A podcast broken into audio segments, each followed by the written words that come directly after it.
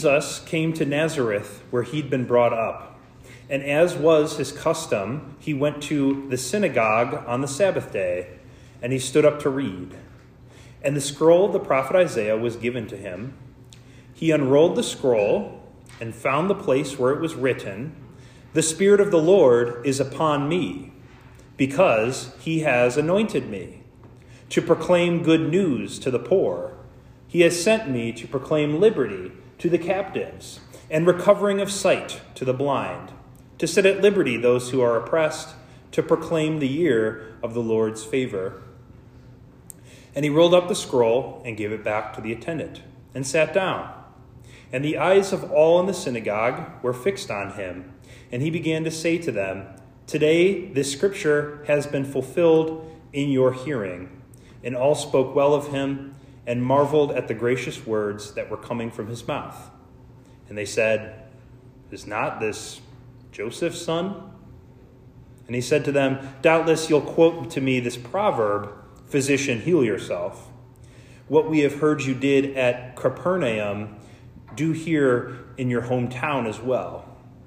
And he said to them, Truly I say to you, no prophet is acceptable in his hometown.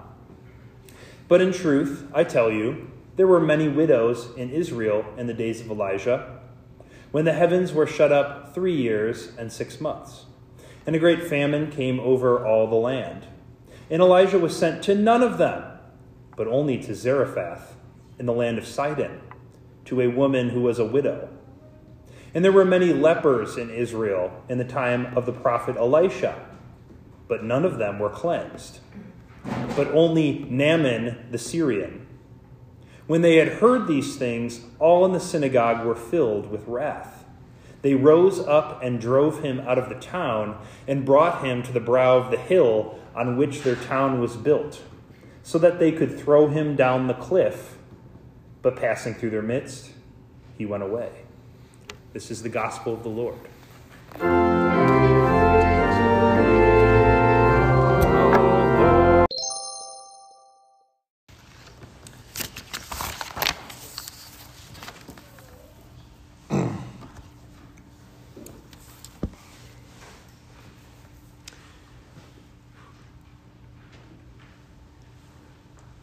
Today, we uh, find ourselves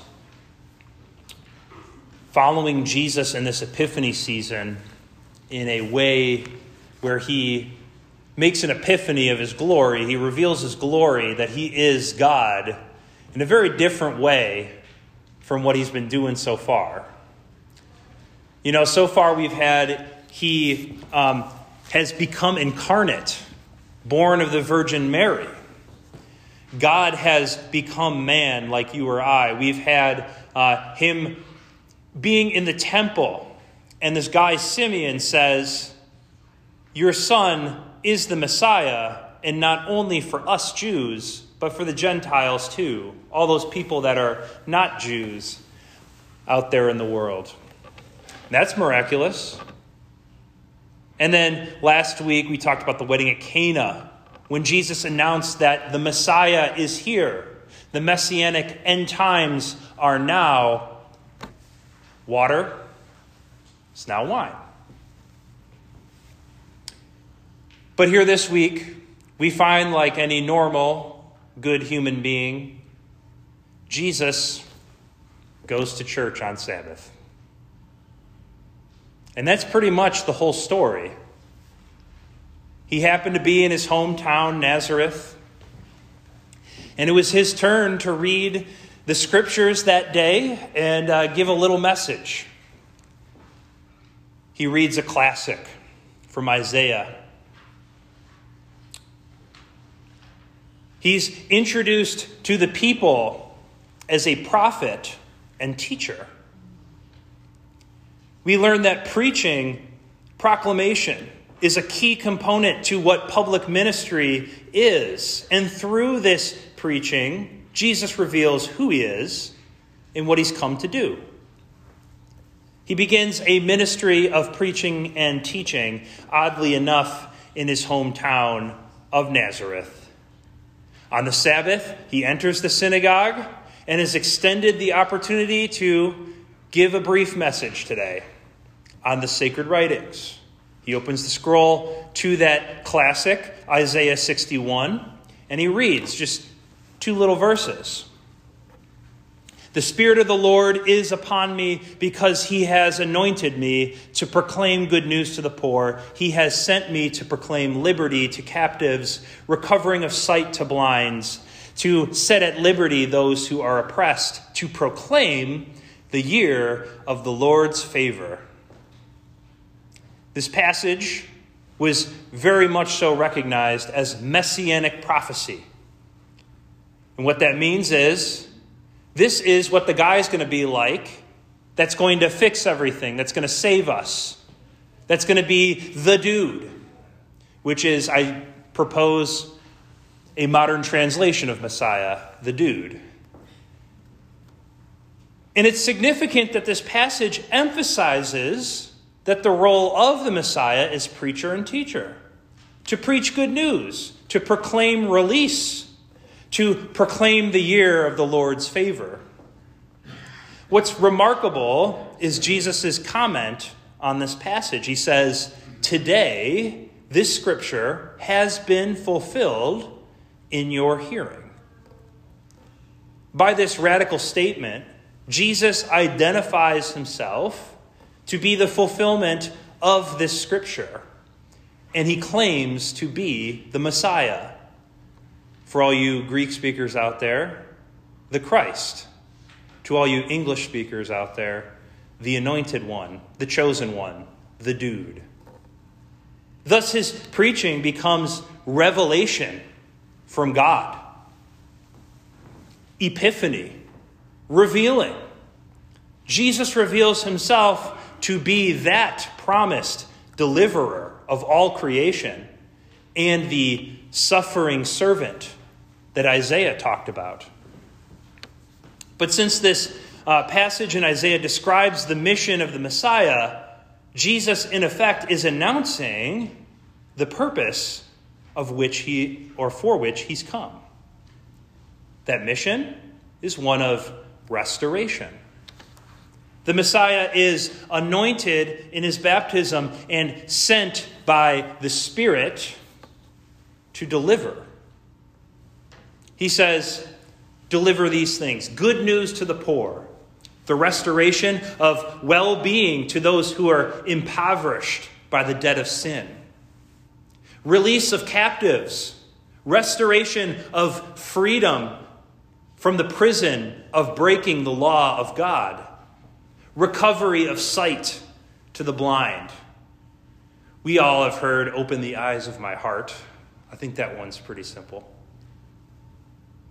Deliverance of the oppressed or downtrodden, which is the restoration of the very dignity, the image of God of those who have been debased by the powers of Satan and the year of the Lord's favor. Now, this is what's caught my attention. The restoration of the eternal inheritance realized in the ultimate Jubilee. Y'all know what a Jubilee is, right? We got a Boy Scout Jubilee, we got the Alabama Jubilee, where the gang's all here. And we have the Jubilee, which is an Old Testament thing where every 50 years um, slaves would be freed, debts would be forgiven. It's a good time. You'd let the land lay fallow or just not plant anything that year, and all the you know, nutrients would return to the soil. It's a good time. Lots of partying. Jesus was here to proclaim that with his coming, the Spirit of the Lord is upon me. This scripture has been fulfilled in your hearing. The Jubilee is here. His hour has come. To deliver each of those blessings, the Messiah is here. That's his purpose, his mission. But walking that path will cost a lot. The English translation might say it will cost much. both Jesus, his disciples, and all who follow him, even today, will learn just how much it costs. And so Jesus gets his first taste of rejection. I always was confused by this one. It seems he had a winning message. And I don't know if you've seen the movie Anchorman, but there's this character that says, well, that escalated quickly. And that's kind of what this uh, happens in this gospel reading. Things escalate quickly. The people all look at him because, you know, he, he stands up, does the reading, sits down, as was custom. You sat down to do your sermon.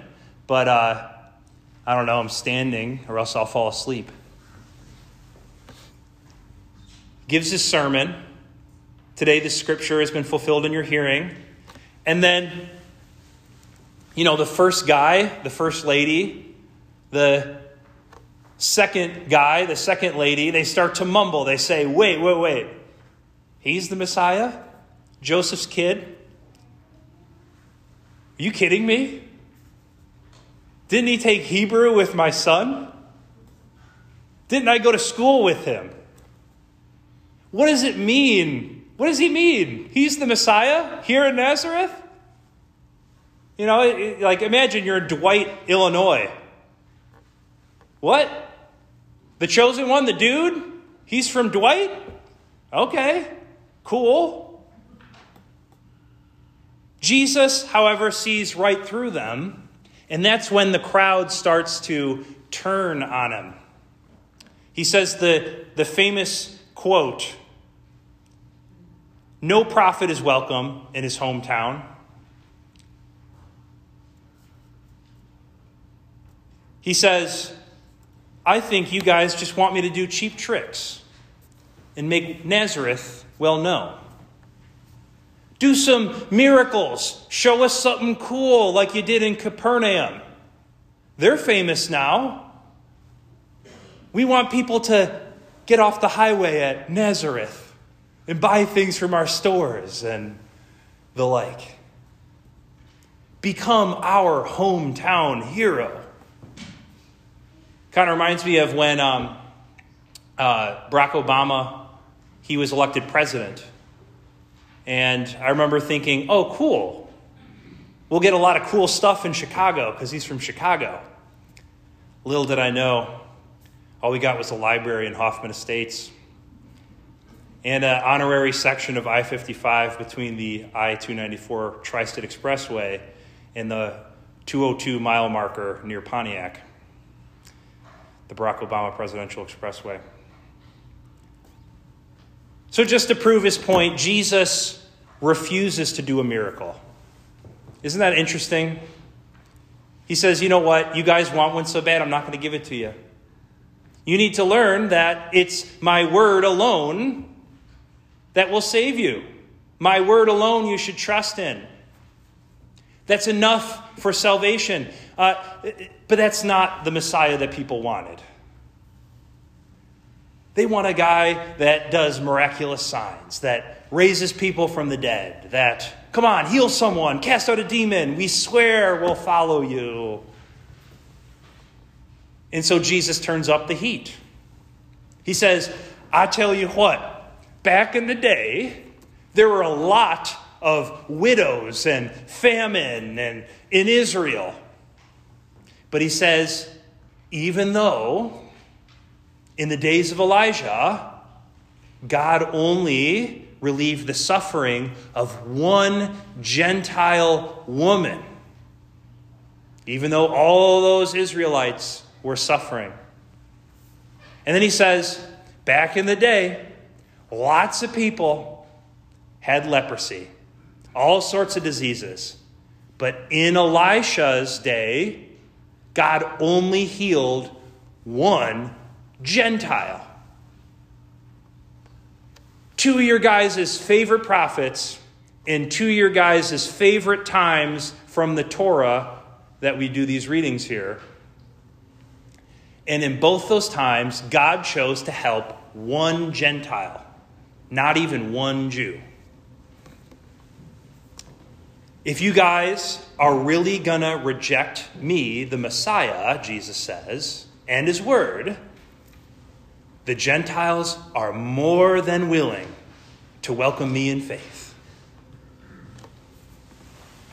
It's quite an interesting sermon on two verses in Isaiah.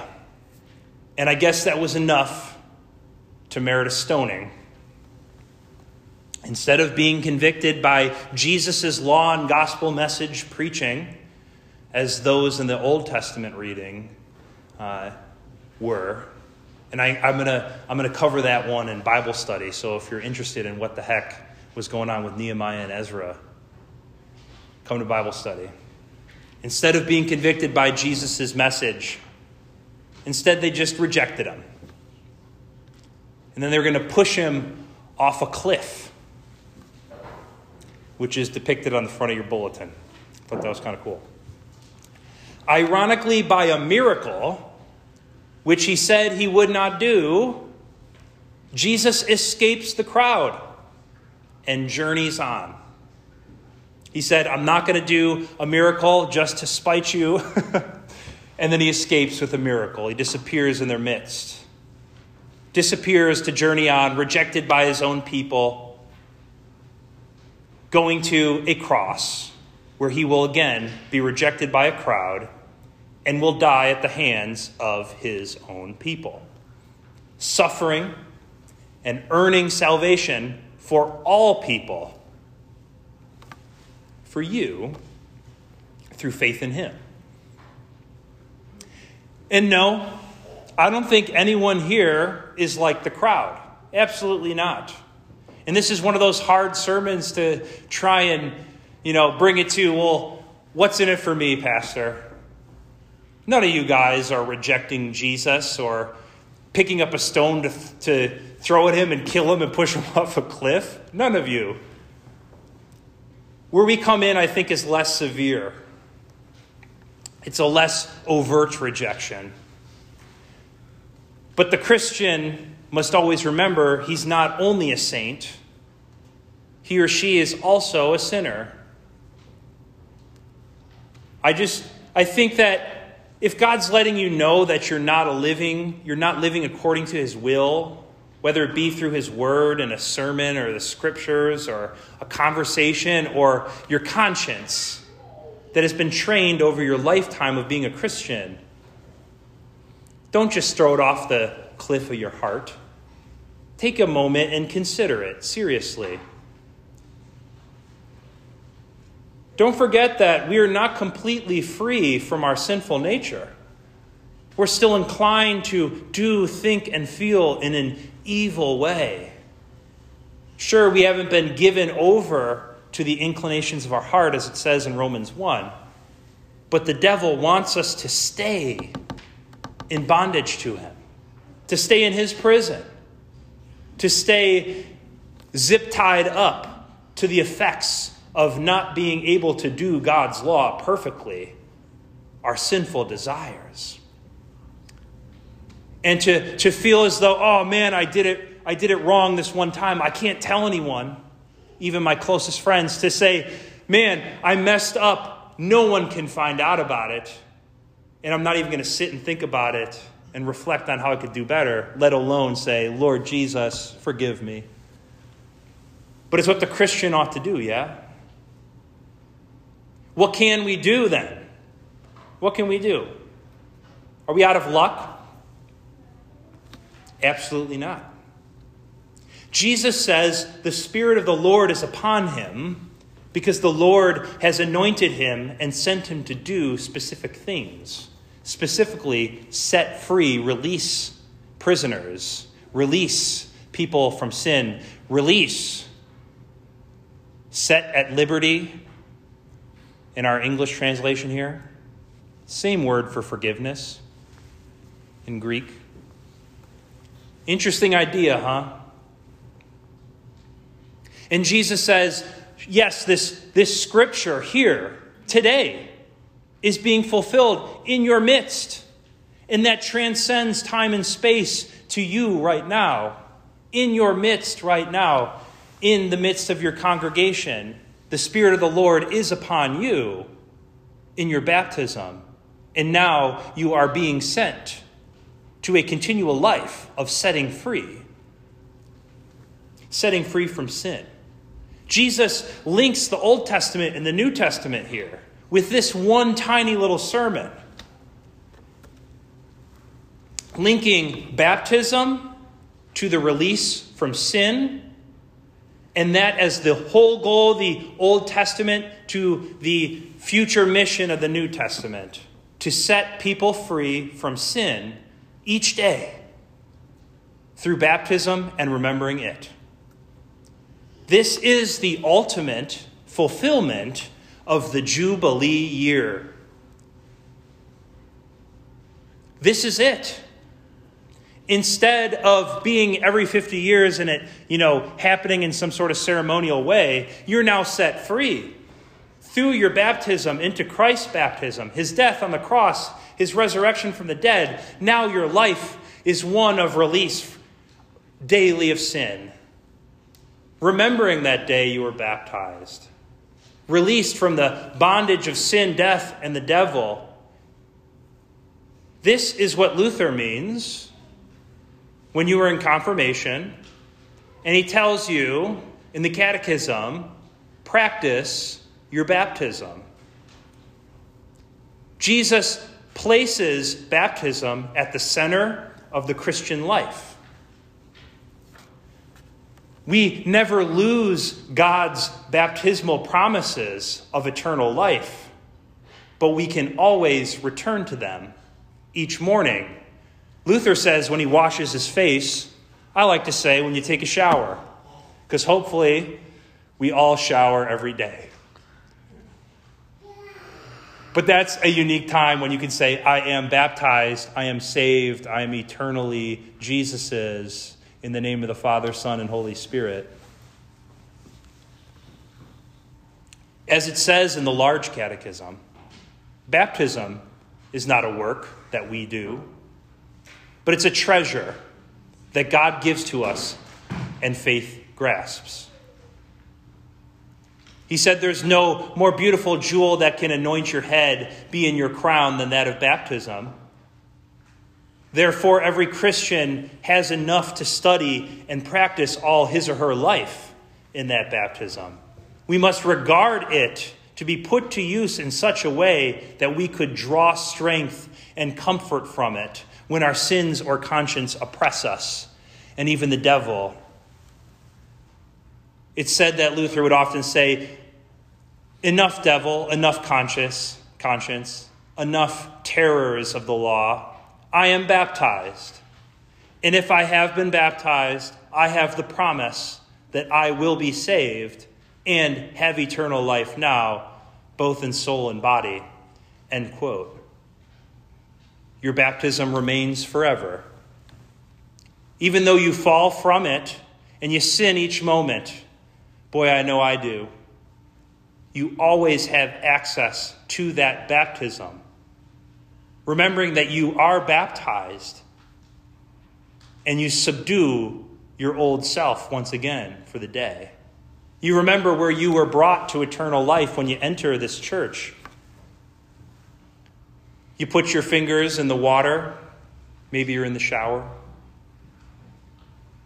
and you remember, in the name of the Father and the Son and the Holy Spirit, I'm baptized. You have no power over me, Lord, or uh, devil, sin, death. I'm Jesus's. Amen.